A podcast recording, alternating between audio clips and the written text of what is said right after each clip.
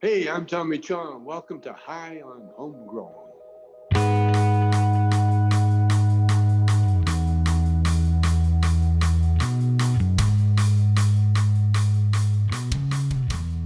Yes, yes, everybody, and welcome to High on Homegrown, the cannabis podcast from Percy'sGrowroom.com. This episode is the Grow Guides episode, and we're going to talk about pH and EC. And this can get a little complicated in places, but just like every other grow guide that we have, you can head over to percysgrowroom.com slash forum, sign up to become a member, and we'll be able to give you any help or answer any questions that you might have. Uh, just a quick shout out as well uh, to remind you all that we have the HLG 600R spec competition running right now, and the entry is open. You are all welcome to come and join, so don't be shy head over to Percy's, become a member if you're not a member already, and sign up to the competition. It'll be fun to have you involved as well. Uh, but that's about it for now. We're going to leave you with the grow guides. Again, this is all about pH and the EC. It can get a little complex in places. We also have some good questions at the end in the listener mail section. If you have any questions that you'd like us to answer in listener mail, then you can easily email us at highonhomegrown at gmail.com. Enjoy the episode, and I'll speak to you at the end. Enjoy. See you in a bit.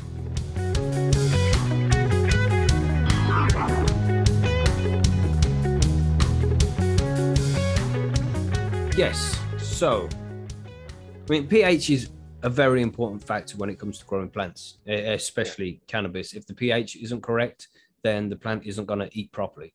Now, EC comes secondary to that, but it still is an important factor. But we're going to talk about both during this grow guide section to make sure that you get a decent understanding of what people mean when they say pH and what they mean when they say EC. What what is a good pH to grow your plants at, and what is a good EC to grow your plants at. And this is going to depend on what medium you, what medium you're in, what size your plant is, how big your plant is, and how much you should be feeding it every day. So this is what we're going to run through this week. So I think it's best we should start off with the pH, and we'll discuss what the pH is first, and you know how it works and what levels are good to have for different plants in different mediums. Mhm. But uh, because that's obviously the most important bit. Yep. So there's two main differences when you come to pH, and that is the pH for plants grown in soil and the pH for plants grown in hydroponic mediums, including cocoa or soilless mediums in general. So let's start off with the hydro thing because that's important. Monkey, you're a cocoa grower. You want to tell us Yep. about pH there? All right. Well, pH, first of all, stands for potential of hydrogen or potential for hydrogen. Is that what it stands for? I didn't. I thought it was just that. That was it. It's just called pH. I didn't know it stood for something. No, it's a measure of, of, of free hydrogen um, ions in your solution. Okay. And so a highly, a highly acidic solution is going to have a lot of ions. So it has a low potential to ex- accept more. So it would be a pH one. And a highly alkaline or basic solution, either way you're going to call it, I prefer alkaline, is going to have like a pH of 14, meaning it can set, it can accept a lot more free, free hydrogen in Oh, there. cool. Okay.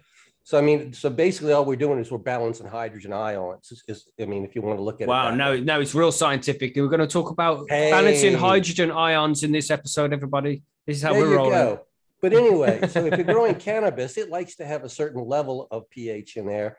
And uh, for hydro, you, you're basically looking at a pH of 5.5 to 6.5. And in cocoa, I like to aim at 5.8 on a regular basis. And then later in flower, I will let that drip to six, six one, even up to 6.2. Um, because at different pHs, you're going to be able to absorb different nutrients better. So that's why you really want to understand your pH, want to understand the pH that you need in your media, and you want to understand how to control that pH at all times and where it should be. Mm-hmm. Right. And TG, you're a soil grower, as we all know. Do you do anything about pH when you come to your organic soils? Yes, I do. um, yeah, it's still important to have the proper pH in soil. A lot of Mm-hmm.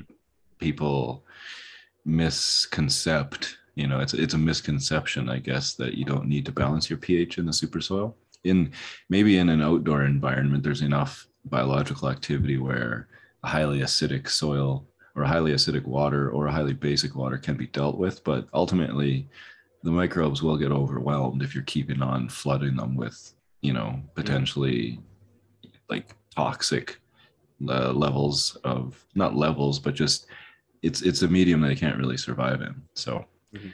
um, yeah, you want to keep your pH levels in balance. Um, depending on what kind of water you're using, for for soil, I, I err kind of in the about six point two to six point eight. I stay within that range as best I can. Um, but uh, yeah, I don't know if you have to test your water, like that you use, obviously. If you're using tap water like I do, um, I have to adjust mine with a little bit of pH down because here in Saskatoon we have pretty alkaline water, Mhm. And uh, that's not ideal. It's like an 8.1 or something out of the tap. So a lot of those nutrients that are built into my soil, which it's great that they're there, but if, if the pH is off, the, the plant still can't, you know, use them. Mhm. So uh, yeah, I always pH my water, and it seems to uh, always work. You know, Yeah. I don't know. I pH it in, and the only time I ever look at it when it comes out is if I'm having issues because, you know, what goes in. I've I've found over the years it, it stays pretty stable unless there's pretty something really fucky going on in there. Yeah. Yeah. Right. So Sorry, long answer. No, no, it needs to be for this one, I suppose. but so when it comes to hydroponic mediums, like Monkey said, he he's uh, using his around five point eight to six point two. That's good for hydroponic mediums like hyd- um like DWC, ebb and flow, uh, cocoa, Cocoa, soilless uh, mediums, rock wool, flo- yeah, that kind of stuff. and then and then TG said there that with the soil, then he likes to adjust his pH to around 6.2 to 6.8. And it's got a larger buffer when it's in soil as well, because there's more microbes living in the soil. There's more life in there to help things get broken down and become plant available and to try and keep things balanced. And also, if you're buying a good soil or building a good soil, you add some dolomite lime to it, that helps keep the pH within the right range as well. But it's always best when you feed your plants or water them, if you're not going to put any feed in there, just check the pH last to make sure that it is the correct level. So if it, if it isn't the correct level, then you'd adjust it using pH up or down. So, uh, Bubble Hawk, you, you want to explain the pH up and down thing? Because you, I know you're a cocoa grower too, right? Yeah, so so for me, I use rainwater mainly. Um, So my my pH is generally quite low. So I'm, you know, in before I even put anything in, it's around the four and a half. Wow. Um, Just so like yeah, it's proper really- acid rain. yeah, it's really, and I mean, look, you know, it is what it is. So I normally will add all of my nutrients, give them a nice mix, um, and I've got I put like an air stone in the bottom just to let it sort of air through the mix a bit. Um, and then I personally I use citric acid and bicarb because for me, because I'm in cocoa and I'm feeding daily and I'm making my batches up daily, using bicarb because bicarb can be a little unstable if it's left. So if you if you're doing big batches, you're better off using um, uh, like a hydroponic specific pH down because it's going to be more stable and keep your pH at a, a more stable level over time. Mhm. Um, but for me, yeah, I just I use the bicarb and I just sort of mix it in with some water to um, to create my pH um, up, and then I use just citric acid or lemon juice for my pH down, and um, I'll just sort of add a little bit at the end once I've had all of my um, once I've added all of my nutrients and I'm at my EC level that I'm happy at, then I'll adjust it and I'll let it sit for a little bit, generally for about half an hour to an Mhm. hour. I'll let it sit before I add it to my res just to make sure that the pH has been stabilized because it will swing up and down for a little mm-hmm. while. So, so keeping an eye on it, making sure it's stable before you add it is always a good idea. Mm-hmm. Mm-hmm. So, as mentioned there, you have to actually check the water to find out what the pH level of the water is. And to do that, you need a pH meter. Now, these can be bought for pretty cheap online. You can go to Amazon and buy one for like five, ten pounds. But these things are not going to be very good and not going to be very, very reliable. And it's better to buy something that's going to be reliable and is going to last for a while as well. Because if that pH level is off and you check it and it tells you it's okay, then you're going to have problems with your plants. You don't want that shit. You need good, reliable equipment that you can rely on and and trust that the reading it's giving you is going to be accurate. So there's two brands that I recommend, but I'm sure there is more than two brands when you're looking for a pH meter. But uh, Essentials is a good budget brand, and you can get that for about forty pound, between forty and fifty pound for your pH meter. And I know that might be expensive, or might sound expensive for some, but it's worth putting that money in to make sure that you got a good, reliable reading when you're checking your pH. And then you also have Blue Lab. Blue Lab is super cool, man. That that's my preferred uh, pH, and that's what I use. I use uh, Blue Lab they'll tell you what the temperature of the water is as well, which matters when it comes to pH too, because the pH can change depending on the temperature, right? Yeah. Yeah. Yeah. So, you know, and then uh, and you can also recalibrate these things with the right solutions, so you can, uh, you know, they can last for a long time. Clean it, recalibrate it, and it's good as if you bought it at the fucking factory. Yeah, So- make sure you get the correct calibration solutions. Different pens have different, different ones you need. Uh, Some are seven and four, some are seven point something and four point something. Mhm. Um, you know, some of them have two points, some of them have three points, some of them have single point calibration. So make sure you get the right stuff. And make sure you store them correctly. Oh my gosh, I Mhm. can't stress that enough. Mhm. Yeah. I mean, I've, I've thrown a couple of them trash because my mistake, not storing them correctly. So when you have a good pH meter, then you need good pH solution. And like Bubba Huck said, you can use bicarbonate of soda for pH down, or no, P- yeah, pH down in it, and then uh, you can use citric acid for pH up, right? Yeah, But you then- can- way. The opposite way, yeah. I always get these two Yeah, ways yeah. confused, man. I swear. the bicarb brings it up and then and Yeah. the acid brings it down. Right. So that yeah. so um, Now that there's a controversy with the bicarb thing because it is a sodium bicarbonate. It will Yes. drop your it will change your pH, but it does add a, a touch of sodium to your to your your feed. Mhm. And Yes. you know, typical sodium is not real good for your plants, but we're, bicarb is pretty strong and it only takes a few granules usually to move that pH. Yeah, You're not adding what- much. that's why I make a solution up because I base it's you know I mix it into into into water You're- um, and then I'm not just dumping you know straight bicarb in it's it's just the solution and it just slowly brings it to where I want it to be rather than just yeah putting a whole spoonful of bicarb in the bucket and hoping for the best if you know what I mean I've grown some good weed using bicarb and, and uh, vinegar to go ahead and make the adjustments. But I've also uh, read some stuff online where people tell you it'll ruin your weed. But honestly, I think it's a if it, it's a good, inexpensive way to do it. Um, Mm. It may not be ideal, but it works. Mhm. because most people would go to the hydro store and they'd buy some pH up and pH down in the bottle, just right, Right. there. And you may buy Vitalink or somebody. And this Yeah. shit is like really strong.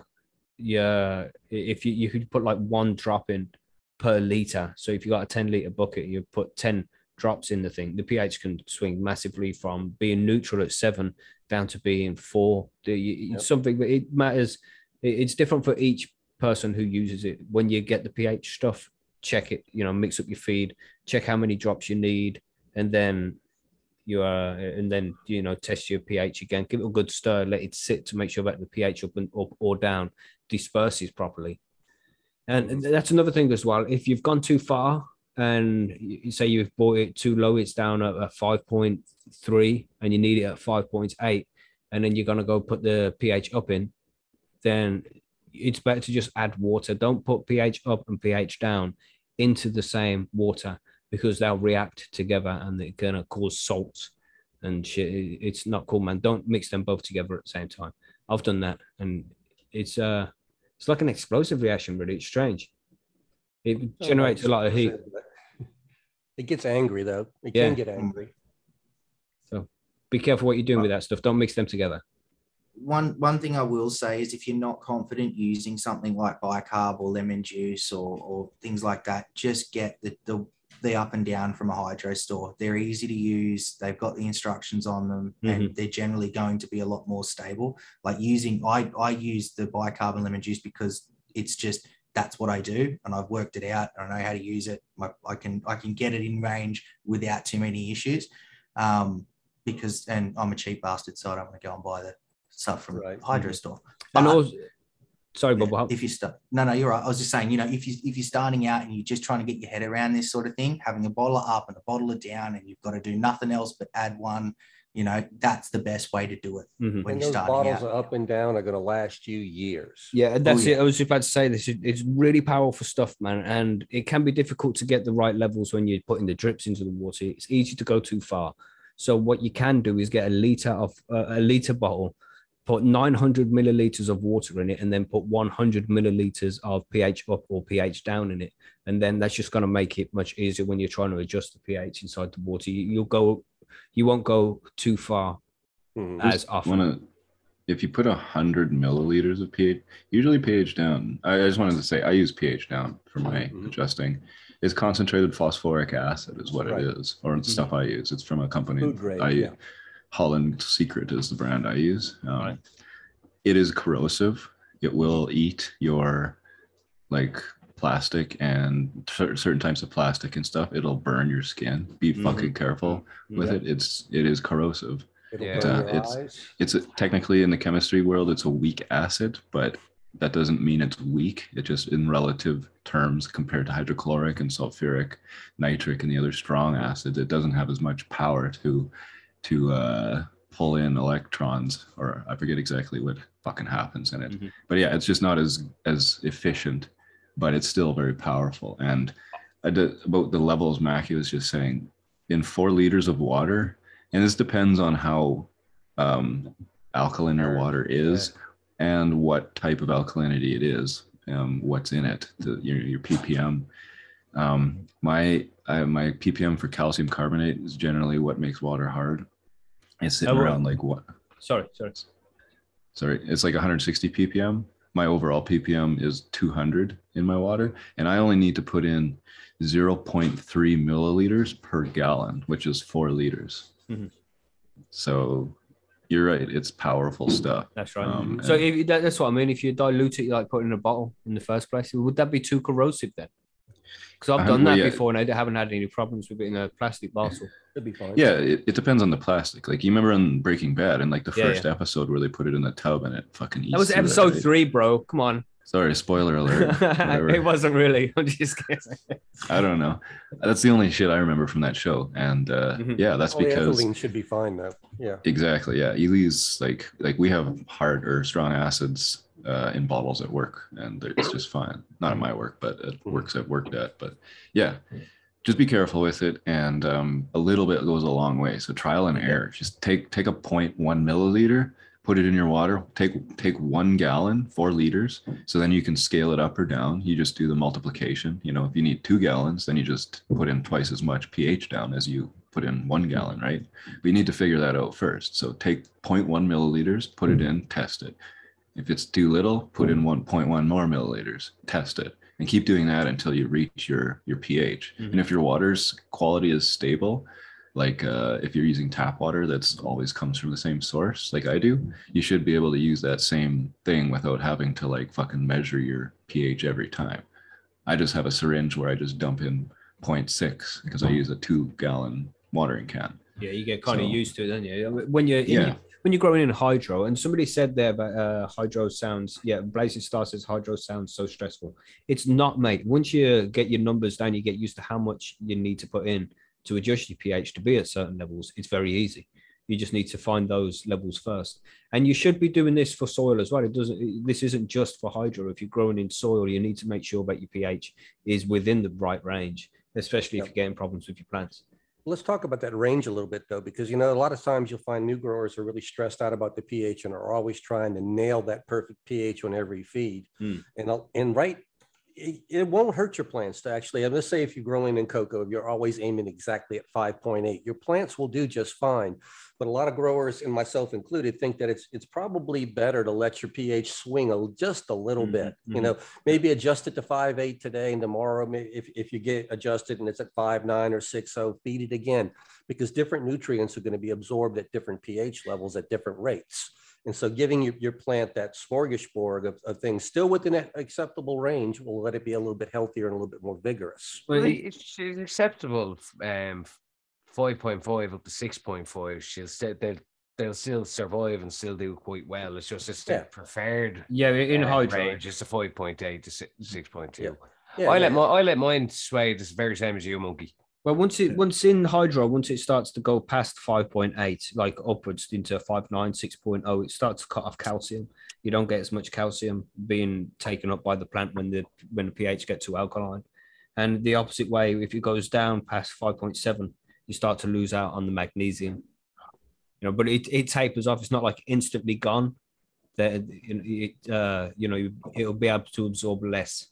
Right, and then phosphorus is uptake is better at a slightly higher pH and and not so much during the lower pH. Mhm. So it's a balancing act it. Yeah. That's what, that's, that's why sometimes that swing is not a bad thing, you know? It- Definitely in hydro as well. Yeah, to swing between uh, five point eight and six point two. And some people do say that during the flowering stage as well, it's good to have it at six point two because the plant can absorb the nutrients it needs better at that level when you're growing in hydro.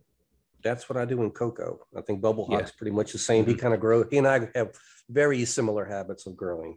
Yeah, I, I try and over the entire grow, I'll try and sit between that 5.8 and 6.2. But as I'm pushing to flower, I'll try and keep it around six to 6.2. Um, but I will swing and I will I will come back down every now and then. Like I'm not I, I I'm never super strict. I just want it in that range, and I try and go that little bit higher once we're forcing more phosphorus and things like that in there.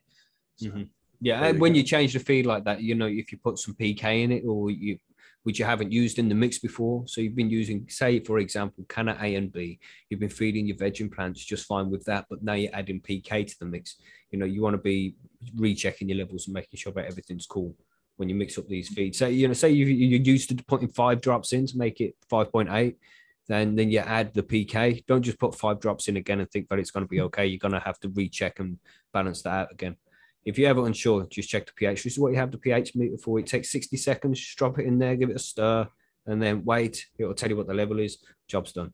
It's nice Yeah, and and easy. I- I've tried the pH papers as a cheap alternative. Mhm. Save your money. It, it's better just to put your money into a decent Because meter. the thing is with those is if you add It's when you add your exact. nutrients to the water, it changes the color of the water. So if you're using like a, a PK that's really brown and organic PK or something, the one I got when I add that to the water, it changes the color of the water. And if you're using them ones where you add the drips into it, shake it up and see what color it's changed, like you can't get a real test of the color because it's fucking you know the water's already a different color in the first place. So it might look red, or but it, well, it might look brown, but it's really light red, but you haven't been able to get a right reading for it. So just go with the proper EC meters. It's part of the setup. Uh, sorry, not EC meters, pH meters.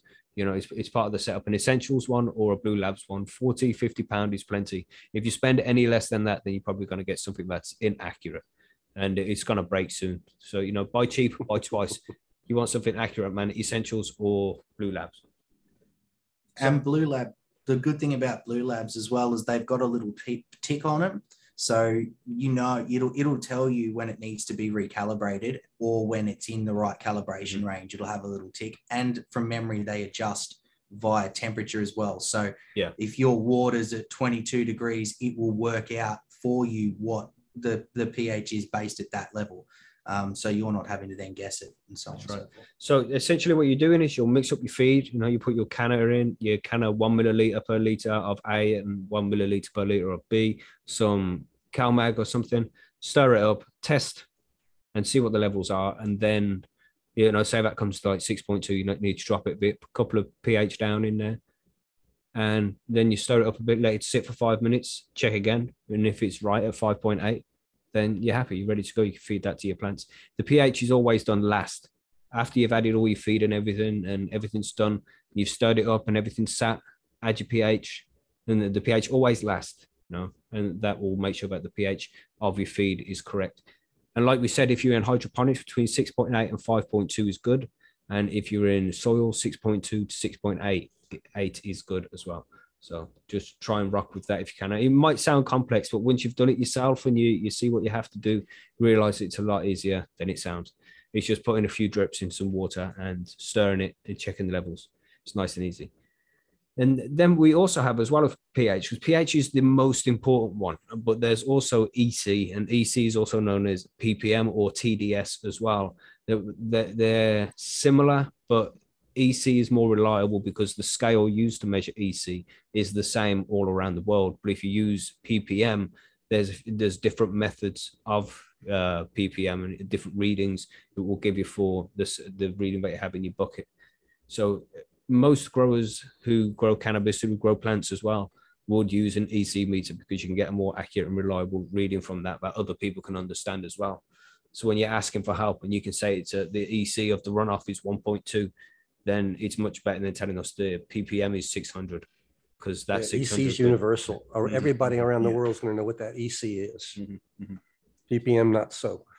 Yeah so Well, and you've got the varying things with ppm too. You know, you've got your 500 and your 700, Mhm. and then Mhm. your, you know conversion rates from there. Yeah that's right man So if you come over to Percy's, we're going to always ask you what the EC is. And when you tell us PPM, we're going to politely ask you what the EC is again, because Yeah. that's the number we need. Yeah, yeah. I mean, PPM does work to some extent, but it's just so much easier to just use EC. That, that's that's the the same sheet we're all singing off. So just use the EC. That would be the best way. And again, you can get an Essentials EC meter or the Blue Lab EC meter, or the, there's other brands as well, like uh, Hana is one, H A N A. That that they're good EC meters. I had one of those, and it was epic. But you you really only need this the EC meter if you're growing with salt based nutrients because the EC meter it stands for electroconductivity meter, and essentially it's just sending a charge through your water, which will bounce off different salts in the water, and the salts of the food like the canna A and canna B, and it, then it will go back to the other prong. It comes from one prong to the other prong, and it will tell you how conductive the the water is, and the more salts it has in it, the more conductive the water is, and the less salt it has in it, the less conductive it is. So it will tell you on the sc- screen how conductive your water is, and you'll essentially know how many salts are in that water then. But this doesn't work for organic nutrients, right, TG? Uh, I don't know. Yeah, I've, I've heard that it doesn't work when you're growing in organics. I mean, you might get a rough idea, but it's not the same kind of reading because it's not salt-based nutrients. Probably not, because like salt based, I assume in an ideal world, the only thing in there is water, salt, and medium. You know, let's not talk about root exudates or anything else that can influence the mm-hmm. pH that's in the rhizosphere. But assuming it's just those three components, yeah, it's easy to figure out like, you know, oh, I don't have enough, or oh, I have more. But in an Yeah. organic or super soil type of thing where you have microbials doing their shit and shitting and root exudates doing their thing and mycorrhizal stuff. Yeah, the pH or the EC is maybe a bit less important. I don't measure. I just like I say, if, if something's off, I'll take some readings. Mhm. I use ppm, you know, just to monitor what goes in versus if, if, if it's just depleted, I know the, the average levels that I should be at in, in you know certain uh, points in the grow ppm wise. So if it's lower than what it should be then I, i'll supplement. But beyond that no i don't i don't worry about ec So why do you use ppm instead of EC? because i don't know. I mean i don't think ec i don't think i could influence the ec you know? Even if i did test for it like what would i do if, if it was off? I guess i Mhm. could flush it with some water or something but beyond that there's everything is is already in my soil i can't flush it out Yeah, yeah. right Yeah, yeah. So that's, I guess, The, same sense principle of- PPM though. Well, the PPM, I just use it more as a proxy as to what's going on in there. I don't necessarily need to like adjust it specifically. Hmm. I just need to know if it's depleted or not, or if like if I if it's not the pH because it's if it if they look like unhealthy and they're not supposed to yet, I'll uh yeah I'll measure my runoff and if it's not the pH and if it's not like obvious bug activity or some weird shit like that, then I'll uh I'll look at the ppm and and a lot of the time it's way lower than it should be. So then I'll put in some fish hydrolysate and you know the whole kit and caboodle of the the top dress as it's Mhm. called, I guess. But you use EC, don't you, Monkey? Yeah, EC all the time. It's all I use. And um, I actually like to run a low EC, um, but listening to what TG's talking about, how organics and EC may not work well together. But lately, what I've been doing is mixing organic with salts in cocoa. And maybe that's why I'm running so well on low right now. I'm thinking. Right. Yeah, maybe. Mhm. I mean, when I used to grow either, in so, when I used to grow in cocoa, the EC of my feeds would usually be around 1.2, and you have to take into account first you get your, your tap water or your rainwater. You, the rainwater is going to be really low EC. There won't be anything in that. But if you're using tap water, then you can check your EC using your EC meter, and you want it to be less than 0.4. I mean, any higher than that, and you want to start considering either using a reverse osmosis system that's going to filter a lot of the shit out of the water, or you want to try mixing it half half with uh, mineral water or spring water or, or, rainwater if you have that. Or distilled water or lots of things. Yeah. Yeah, or something something which doesn't have any uh, background minerals in it, because you know tap water might have the the chloramine, chlorine. It would have um, calcium in it. Obviously, a lot of it will have calcium in, and, you just want to make sure. And you can go to your the, the local provider, whoever provides your water to you. You can go to their website, and they'll usually have some kind of breakdown of what the background EC is of the water before you start with, and that, that's known as your background EC. And this needs to be taken into account before you add any food to it. So once you found out the 0.4, for example, I mean, my tap water is really low, uh, 0.16 or something like that. Really, really low EC. So then you you add all your food on top with, say, for example, Canna A and B, and that will increase the EC from there. And you really don't want to extend uh, exceed past 1.2 EC. That seemed to be pretty high when I got to those levels. I mean, you can you can push it much further, but the plant would be unhappy. Like, like Monkey said, it's better to keep it low. And Absolutely. They'll be Just happier follow the low plan. than they will high. We can always Mhm. add more. It's hard to get rid of it once you put it in there, though. Yeah, there's a limit. W- Once they start fussing at you, you can't take it back. Yeah. No. I mean, it's easier in cocoa to then adjust and go back, but you still can't, like, you're still going to have created damage at, at a point. Yeah. And as we all know, once cannabis plants are damaged, you don't repair the damage. You just have to move move on from it. You know. Mhm. Yeah. Yeah.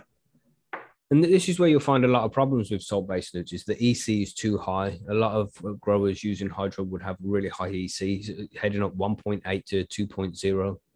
So it's it's going to be the same thing as it was with EC. You know, you're adding it to the water, and then when it's added to the water, you, sorry, it was it's going to be the same thing it was uh, with the pH.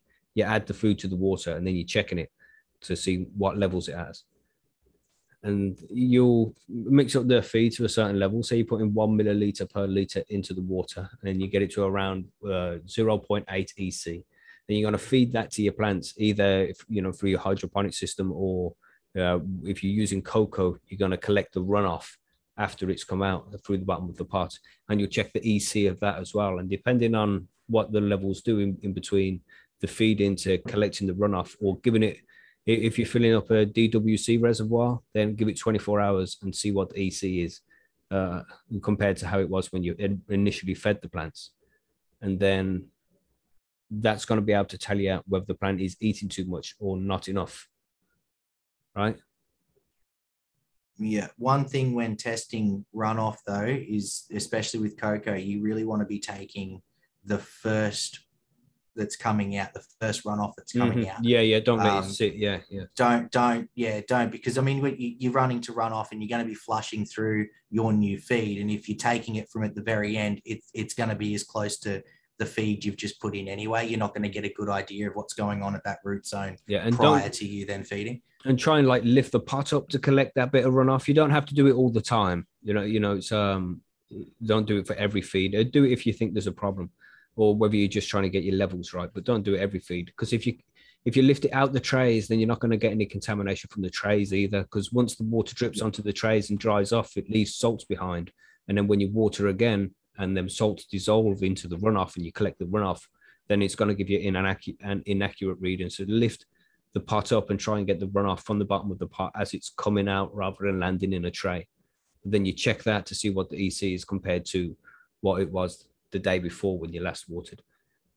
So it, it sounds complex. It, it does when you try and break it down like this, but it's it is really easy when you just get your head around it. You only need to do it a couple of times to understand what's going on. But it's a really good way to tell whether your plant is eating properly or not. You know, if if you're putting the EC in, for example, at 1.2 and it's coming out the next day at 0.5, then the plant is eating a lot of the salts or it's taking in a lot of the salts that you feed into it. So you could bring that EC up more to and then hope when it comes out again next time that it's it's closer to the original way that you it's closer to the original level that you put in in the first place. Because you want it to be just a little bit over say if you put in 1.2 in then you want to be at about 1.3 with the runoff coming out. And that's just keeping everything stable for the plant then and the plant's going to be happy at those levels.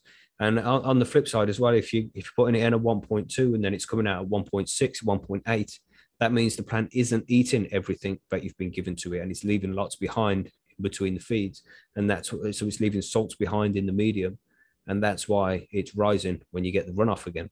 So that means that you should feed the plant a little bit less, and you, you should give it a little flush, just a small flush to try and get rid of any salt buildup because that will cause problems. But uh, if you say at your 1.2 and it's coming out at 1.8, reduce the EC down to 1.0 and give it a couple of feeds and see how it feels from there. But uh, you just don't want it up too much. right? Yeah.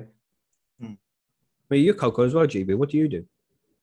Um, I, I I don't really check my EC to be honest. I Mm. haven't checked it in a long time because I just go by the the plant. Mhm. You know, I go by my feeds. If she's looking a bit light, I up her feed a bit. If Yeah, yeah. she's looking a bit dark, I back her back. Mhm. You know, um, I don't really have any problems with nutrient lockouts or things because I always I do let her swing ever so slightly, but in general, she's always at 5.8 or 5.9. And you feed low as well, don't you? And I feed very low, Mhm. very low fucking levels. I only feed A and B, and then I f- add in a bit of PK Mhm. um, throughout the, the flower. Um, on occasion, at the start and at certain points, I might, for a week, I might add a bit of riser in, you know, and stuff. But in general, it's I, I don't even check it, man. I couldn't even tell you where my EC fucking meter is. Yeah, know? it was just Honestly, I couldn't. Yeah, when I, I mean, when I started growing in cocoa a long time ago, when I was using the um the advanced nutrients, I mean, I'd use it quite a bit then because you know I was new to it, was just trying to get used to how nutrients works and shit. But over time, I, I do use it less and less, and I will only check the EC say once a week to mm. see what's going on in the medium to see if it's too high, too low. But generally, you can just look at the plants. But I think that takes practice as well. That's just because you you've grown a few plants, so you know what's going on now. But if you see the plant is suddenly yellowing, if you get the EC meter out and check what's going on with the runoff, you can tell whether it's overfeeding or underfeeding. That's the problem. You see, Yeah. I do I do a bit of a like a I call it a mini flush Yeah, really yeah. on every feed because I know the way normally people say they like to get 10, 20% runoff. Mhm. I put like five, six liters through each plant to every feed. You know, like I get I it's I refresh the entire medium the whole way through. Mhm. And I do that constantly. You know, maybe not every feed, You but know, like it's good to get a lot of them old salts out for sure, man. Yeah, just to uh, keep the medium balanced. Yeah, at least it's- twice a week I would do that now. It's Yeah. uh it's the whole entropy thing, isn't it? Is uh, high concentration to low concentration. So if you have the cocoa, for example, all the water, if you're growing in DWC or something, and that's at 2.0 EC, but the plant is only sitting at 1.2 EC, you know, inside that actual plant itself, then that's a lower concentration. And, and just the way physics works, it's going to try and balance out that difference. So food's going to essentially force itself into the plant, and that's what can make it uh, overfed with the, the the tip burns on the leaf and shit like that. Is because the salts are being forced into it. And it's the opposite way as well. When yeah, if you've been overfeeding the plant, like you fed it 2.0 for a while, and now the EC of the plant is dark green, looks really thick, you know, looks like it's well overfed.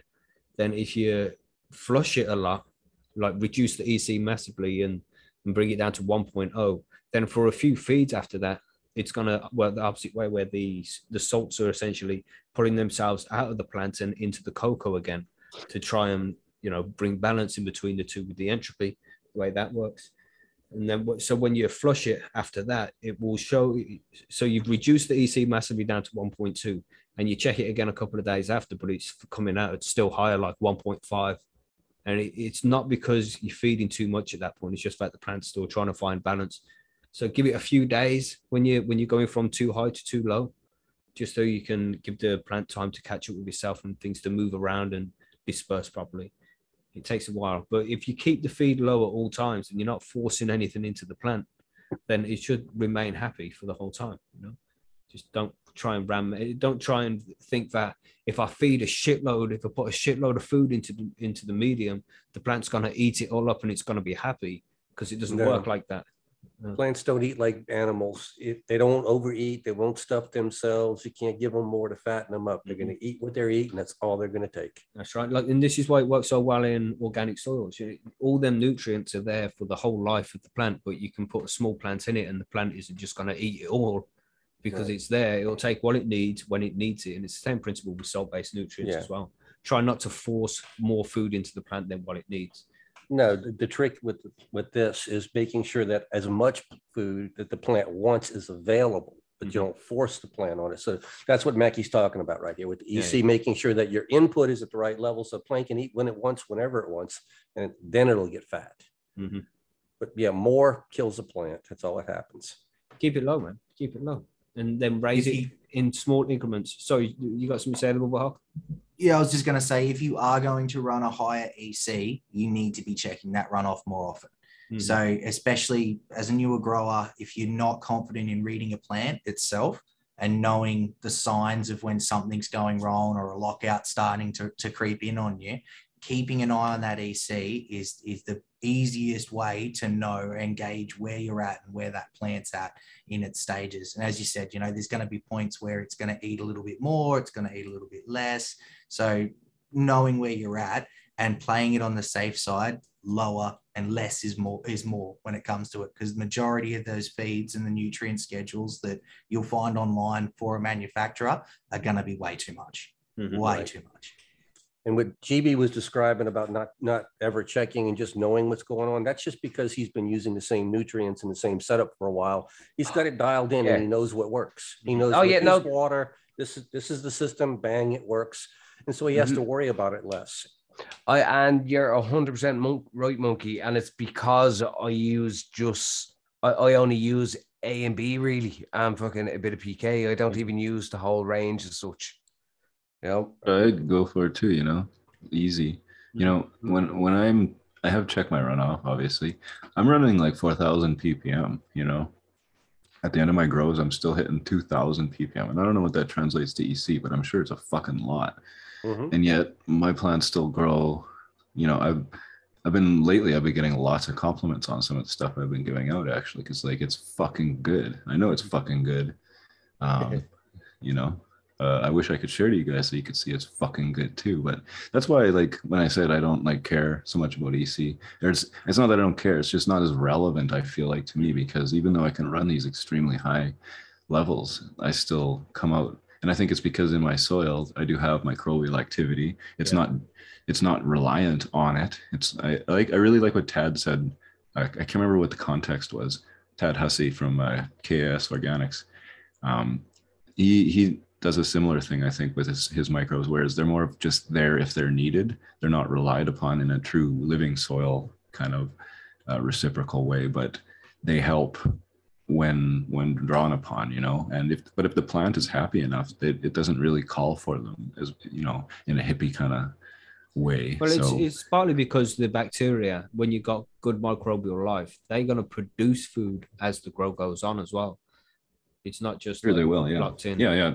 The the the cycle of you know protozoa eating bacteria, eating nematodes, and, and mineralizing their in, innards and shitting and it out. pooping. Yeah. They exactly that that helps a lot. And so between that and my super soil being like just loaded with good shit, properly mixed, properly cooked, um, yeah, it kind of self regulates itself. I Mhm. like I don't know that because I've not like gone in a magic school bus in my soil and looked at shit. You know, I've never had it tested. I've never done. Why not, the- man? the- It's so fun to do that. You should do that, TG. Try it I out. know, I know. I I just don't have time these days. My magic school bus is in the fucking shop. wave. Yeah, that'd be sick, eh? Fuck, I'd love to do. You know, I love my microbial shit. So it'd probably like fucking go- horrify Actually- you, man. Oh yeah, yeah. That's just, I was just gonna say, you some see some teeth down there, man. You know what I'm saying? But yeah, I don't know. Self-regulating. You you do have to monitor it though, because sometimes things go awry, and uh, yeah, I mean, growing with hydroponics using EC and pH that way is like growing by numbers. As long as you keep track of those numbers, it's plain sailing, man. It's so easy to do. And if there's any issues, they're easily fixable and identifiable. But that isn't the same when you grow organics. You know, if there's problems in organics, you have to know your soil or be able to recognize what the problem is and then be able to add shit to the medium to fix it. the EC won't be able to tell you so much about uh, what's missing and whether it's eating too much or not enough. I mean, because I, I come from hydroponics into soil, and I do think that though though organics takes less time, so it's easier in that aspect. But it, it's definitely easier to grow in cocoa if you have time to, or other hydroponic mediums, because you can just monitor everything so easily and just know everything that's going on. You're in you're in full control of that shit. So you just That can be intimidating sometimes for a new grower, though. I mean, when they think Mhm. they have to balance it all on their own. But I'm like you. I love the control of cocoa, Mhm. but outside, I have to say outdoors for my regular flower garden, not not weed, but I'm all about the organic because, like Mhm. Keith says, I just water it. Yeah. It's the same with mine, man. I've just I've just watered these plants every four or five days. It's like, I can really got five Yeah. days sometimes if I need to. My message to Well- everybody: It's not how you grow, just grow. Yeah, just do it. Figure Well, out- my water only cocoa grow is going to be ready to go in the next week. I've just been letting it cook up for the last week. oh, cool, You cool. putting uh, dry amendments in it? Yeah. Um, Cool. I go on the the full go to see if it works first. Hmm. It's um it's a trial Okay. because these um are not normally sold as um cocoa nutrients. It's a you know life cycle.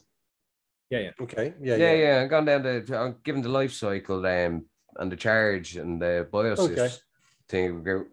It's uh, basically I was having a chat with them and they they said, yeah, no, it would be possible. They haven't tried it themselves, but they reckon it would be possible. Have to find the right levels, I guess. Yeah. So we'll see how it goes. But um, Mhm. that should be ready in the next week. Yeah. And then I am actually looking at um those advanced nutrients again. So it will be breaking the LEC meter out again. That's right, man. So when you can find it. you know, if you're going hydro, then definitely go out and get a P, especially if you're a new grower. Then go out and get the pH and an EC meter, and you know, get decent ones either from Essentials or Bluelab would be my recommendations. But obviously, if you can't afford that, then just do what you got to do, man. Get, get a cheap one if you have to. It'll give you some kind of idea, but it won't be as reliable as you really need it to be. So upgrade when you get past your first grow and you're not buying weed anymore. But if you're going in soil, then pH, you only really need a pH meter. Well, if, if you're going organics, if you're growing salts in soil, then you still need an EC meter for that because you want to be able to try and monitor how many salts are going in and out. But it's the EC meter is less important. The pH is far more important for both mediums, for the hydro and for the for the soil. Make sure you have a good pH meter, and if you can afford both, get the pH and the EC meter and that will help you out massively for, throughout the grow, Just uh, letting you know what's in the medium and if the plant's eating too much or not enough. And of course, if you need any help with any of this, if you've got problems with your EC or your pH and you need to figure out what's going on, then you can always visit percysgrowroom.com and ask some questions, and we'll be able to answer any questions that you have there and help you get things fixed if necessary. But keep the feed low, keep the pH within range, and the growth should go nicely right? I think we all agree. Is there anything else to add? I mean, it's a big subject, still more to cover, I'm sure. But that's about the basics of EC and pH, right? Yeah, it's something that every new grower needs to actually look at and, and consider because it, it does trip up a lot of new growers. I'll say too, if you do run into problems, the best thing you can do, the first thing you should do is check your pH and check your EC Yeah, because yeah. If you're dumping a bunch of nutrients in there when it's not actually depleted in nutrients, your, your pH is just simply off. It's it's much easier to fix with a flush instead of having to waste a bunch of mm-hmm. you know resources and money and time and potentially damage your plant by overfeeding it. So That's it. Yeah. It's, And it- most of the time, it is the pH. If the pH is off, not within range, then it's going to cause problems. So that is the most important thing. Check the pH. Chibi, what you saying? Chibi? I, I, I think I was going to say something along the same lines, Mikey. Sweet. So we do have some questions as well from uh, Woody. Mainly, we have a couple of questions from Woody. We should shout those out. Let's have a look here. Uh, hermaphrodites is what he's asking about. If a plant shows both sexes at the same time at the start of flower, what causes that? Genetics or stress? If a plant shows both sexes at middle life, what causes that? If a plant shows both sexes at the end of harvest, what causes that? Are Hermes genetically instilled in a plant or is it induced through stress? and just pissing off the plant in general. It's a bit both, mate. It's uh, most feminized seeds would have some kind of Hermy trait in their genetics way back in their genetic line, but good genetics will have it further back, so it's less likely to express itself throughout the growth. But stressing a female plant is definitely uh, an easy way to make it Hermy, and depending on how strong the genetics are, will depend on uh, how how much you have to stress it to make that Hermy gene express itself.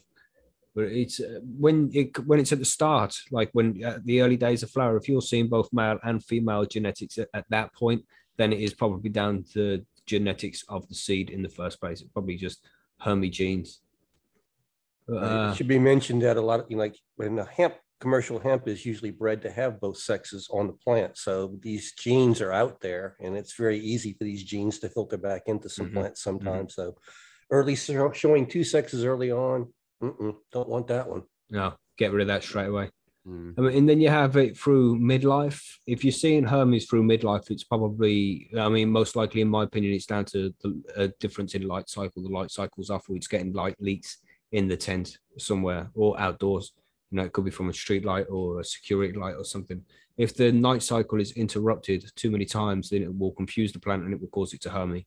And I think it's similar to what happens there towards the end of harvest. Well, it, when it goes past the harvest date, the plant is gonna at some point die because that's what cannabis plants do. They don't live all year round.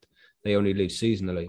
So at some point, the plant's gonna get to the end of its life, and it's gonna be like, oh shit, I'm gonna die soon, and I haven't been pollinated. I need to make some seeds to make sure I can grow again next year. It doesn't say that to itself, I don't think, because it's plant, but you know, it's something like that. And, and then uh, it will grow some male parts to produce some pollen to pollinate itself so it can make the essentially selfing seeds of itself and then that'll when the plant dies it falls onto the ground and starts again springtime so if a plant's pushed pushed too far past its end date then that can happen too. But that's genetics as well right? I mean tj you're going to know a lot about this shit right? You you pollen chuck. Yeah, I do, I guess. Um, yeah, basically, um, I'd say genetics, like it has to have the propensity to do it. It it doesn't just appear in the in the genome, you know, like plants don't um, just hermy. It has, yeah, it has to have the ability to do that. Um, whether or not it does it with like a pinhole leak or a full fucking you left the door open and the light on kind of thing is is a relative thing. You know, my purple godbud, for example, uh, is extremely prone to hermying. If it has any fucking any light disrupting this dark cycle, it throws out a couple balls, and yeah. But um, if you don't, it's perfectly fine. Um, some, like you said, will just do it automatically. Generally, that happens when flowering is induced because you know it's ready to go, and if that's what's going to happen, that's what's going to happen. Um, towards the end, though, yeah, it's those are the the flowers I don't tend to worry about. You know, like Seedsman's Jack Herer, for example, I had that happen with that one, Mhm. and uh, all I did was just pluck the male off, and it was like a week away from finish, even two weeks away. Not enough time to pollinate. Exactly. Usually the cluster, the the bud clusters are so thick by that point anyway that the, Mhm. the little male banana gets kind of squished in there. So if there is any pollination, it's extremely localized. Mhm. Um, so yeah, those ones they like Mackie said, it's just a last ditch effort for the plant to to reproduce some seeds for the next year. But um, yeah, I- I really, if the plant doesn't have the propensity, even if you do feminized seeds, you know, like I've made feminized seeds with uh, with skunk, with Charlotte's Angel CBD and stuff, and I've treated them like my skunks. The last run, I treated them like dog shit, like fucking light leaks, just nutrient issues, just everything. They were awful. And if they if they're gonna hurt me, they should have hurt me. They turned out amazing in the end. You know, Mhm. no no like semblance of, of a male. So stability is important. Skunk obviously is one of the most stable lines there is, but um, yeah, genetics playing a really big part in this. And yeah, I think, we, I think we should do an episode on this. I think doing an episode on Hermes would be a good idea. Mhm. Mm. Yeah, there, Yeah. there's a decent amount to talk. Monkey's right with the whole hemp thing, and yeah, it's it's an There's interesting a- one. there's interesting trains of thought within the Hermes with epigenetics where triggers uh, that, that set off the female in an epigenetic center to, to Hermy and produce a, a seed is that trait in the epigenetics that have been triggered going to be in that seed that it's pollinated at this point? And, and there's really no answer right now that, I mean, I'm, my, I'm sorry. I spent a week with my nerd daughter and we were actually talking about stuff like this this weekend. So you know, it's fresh on my mind here. I'm no geneticist, but I, I know that sex is, at least in genetic terms, is quite fluid. Um, there's it's not just X and Y. There's there is some other things that can happen. I'm not sure exactly how or, or what can induce that, but um, yeah, definitely something to, to look into. But in general, yeah, just certain lines have Hermy characteristics. I think Chem 91 is one that Gorillas number traditionally- four. yeah, they probably will Hermy all the time, but that's just the nature of them. That's just like my purple god bud is accepted, right? Um, you work around that because Mhm. they are fucking what they are. So, yeah, Yeah, man. If it's fire enough, we'll work around the Herm. That's right. And even if you Definitely, do Hermy the plant, it's not end of the world, man. You can make hash out of it if you want to do something with it. It's you can deal with it. it really Oh. depends on the scope, man. And like, Yep. um, honestly, in the old days, Hermying is how people kind of put, or a lot of people, growers, um, got new seeds for the next year. You know, because a few they get a few male flowers, produce a few seeds, which are all feminized. They're going to be Hermy prone because that's going to be built in. But yeah, yeah, we should do an episode on that. It's it's interesting. Yeah, there's a lot to cover. Topic.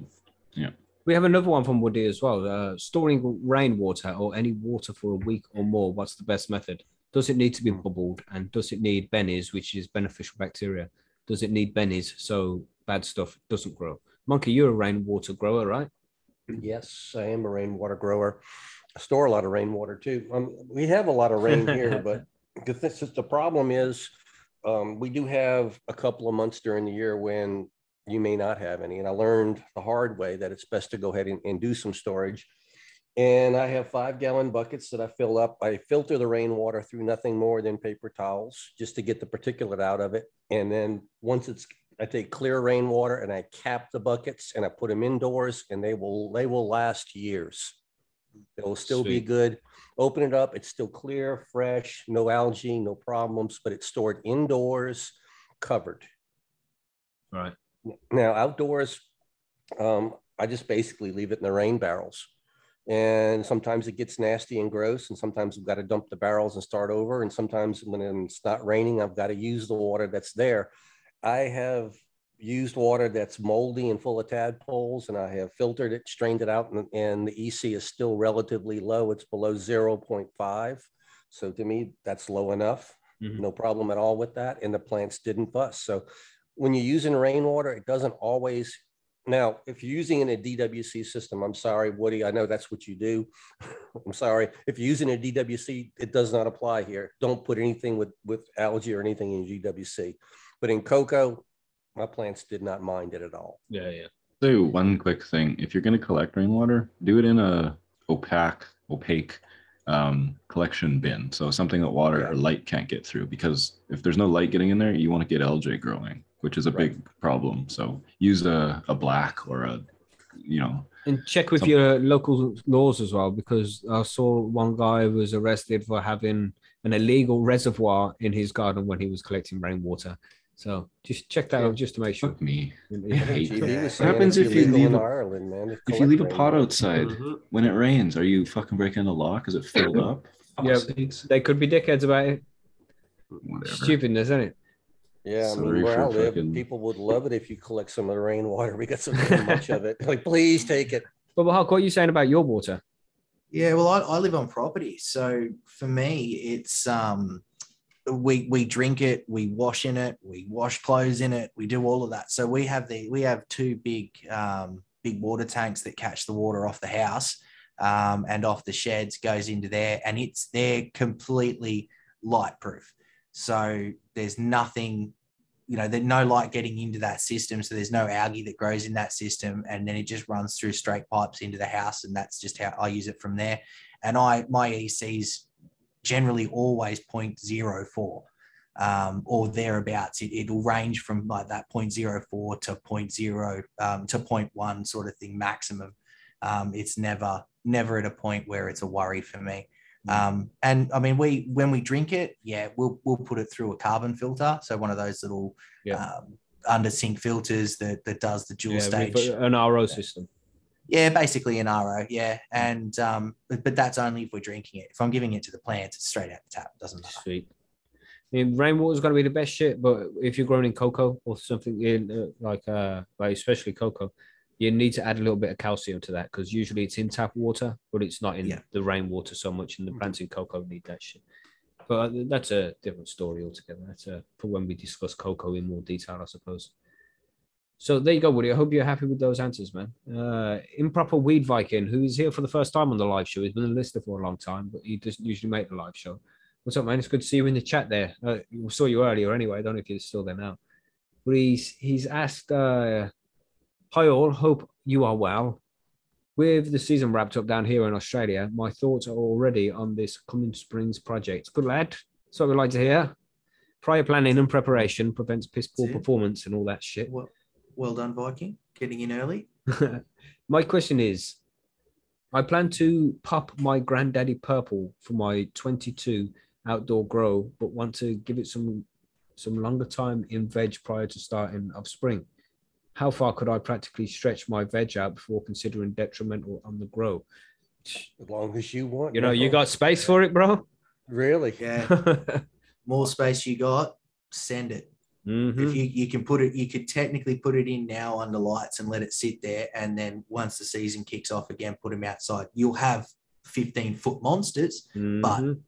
You can, there's no reason why you can't. Yeah, man. Well, if you could let us know what space you got. I mean, if you're working with a four by four, you could maybe take four months to fill that with a vegging plant, and then if it gets too long, take some cuttings, bro. You know, if it Some gets too people big, here, they, Yeah. they start their plants about two months early before they put them outside. So, It's you know, time. but yeah, whatever, whatever you can do, you know. That's it. it. If you do many plants in a four by four, then yeah, I mean, eight weeks veg on a four by four in a four by four, four plants will fucking be lovely in there. But you know that that eight weeks only, I think Yeah, you'll get when a you bit put too those crowded outside, that. man. That's gonna be one heck of a grow. You put those Mhm. eight week veg plants outside, you're gonna have some monsters. You know what I'm saying? So it depends on how much space you've got, mate. How much can you fill? But yeah, essentially, as long as you've got the space and the light to to properly grow a plant that's big, it'll go in any space, man. You, you can just train it out, some LST, so you know, put it in a scrog, really fucking spread out that canopy as much as possible, and it will do fine when it gets outside, man. That'd be nice to see, bro. So if you're gonna do that, let us know. If anybody does that, if anybody veggies their plant for ages indoors and then flowers it outdoors, man, we want to see that shit. Man, I want to grow a Christmas tree one year. You know what I mean? Mm-hmm. Yes. Not even for Christmas. You know what I mean? For Halloween. doesn't. well, I could cut it in maybe uh, November and let it dry in the living room. Yeah. Yeah. Lights on it, some baubles. You're away. I like it. Christmas morning, we fire it up. That's it. Yeah. That's it. what y'all doing on Christmas morning? Trimming. Sitting around the tree with a bunch of We're trimming a torches. tree. Yeah. But you know, that that's them beast plants in California, them huge ones which you've seen Jorge Cervantes walking around in that one video. You know the ones we're talking about. well, you've seen Swami? They throw them on a wagon and haul them in like a damn Giants of. Humboldt County, man. Fuck. Yeah. What did he? What was it? He's pulling 12, 12 to fifteen pounds per plant. Yeah, some of the guys in Oregon when I was out there were going to harvest, start harvesting some outdoors, and they were talking about machetes for this man. You know, they're talking about three inch stalks. Yeah, yeah. so there you go, Viking. However much space you have, mate, just make it work. Start now if you got the space for that shit. But it will take a lot of lights. And of course, you want to do it in a legal place as well, because you don't want it like you spent all that time over winter vegging out this plant. And then this time next year comes along, and you're like, yeah, I'm gonna go plant it outside, and then it gets seen because it's bigger than your fucking house. Yeah. comes to helicopters, can't miss it. You know what I and, a, mean? and a police car driving past can't miss it. No, really. It's, it's fucking it's sticking over your roof and shit. Like, oh god damn, look, look at the size of that. He's growing a cannabis plant on the roof. Then they go around the back, it's not on the roof, it's in the garden, it's just massive. Even in veg too, they kind of stink sometimes. So Mm-hmm. Yeah, 13 foot plant's not easy to hide in a backyard. Mhm. If you're on property, well, you can sort of, you know, you can you can go guerrilla with it a bit.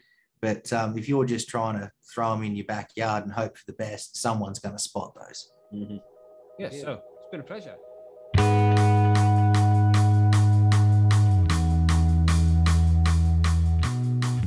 So there we go, everybody. That was this week's Grow Guides. I hope you enjoyed it. I hope you learned some things. But of course, if you need any help at all, head over to Percy's, start a thread, and we're always happy to answer any questions that you have. You'll find me and Monkey over there every day, always happy to help, and loads of other members as well. So don't be shy. It's a really friendly place. And if you're still not a member of Percy's, you really should be. Head over there, sign up. It's all free, and you'll really enjoy it over there. We guarantee, otherwise, you'll get your money back. You know what I'm saying?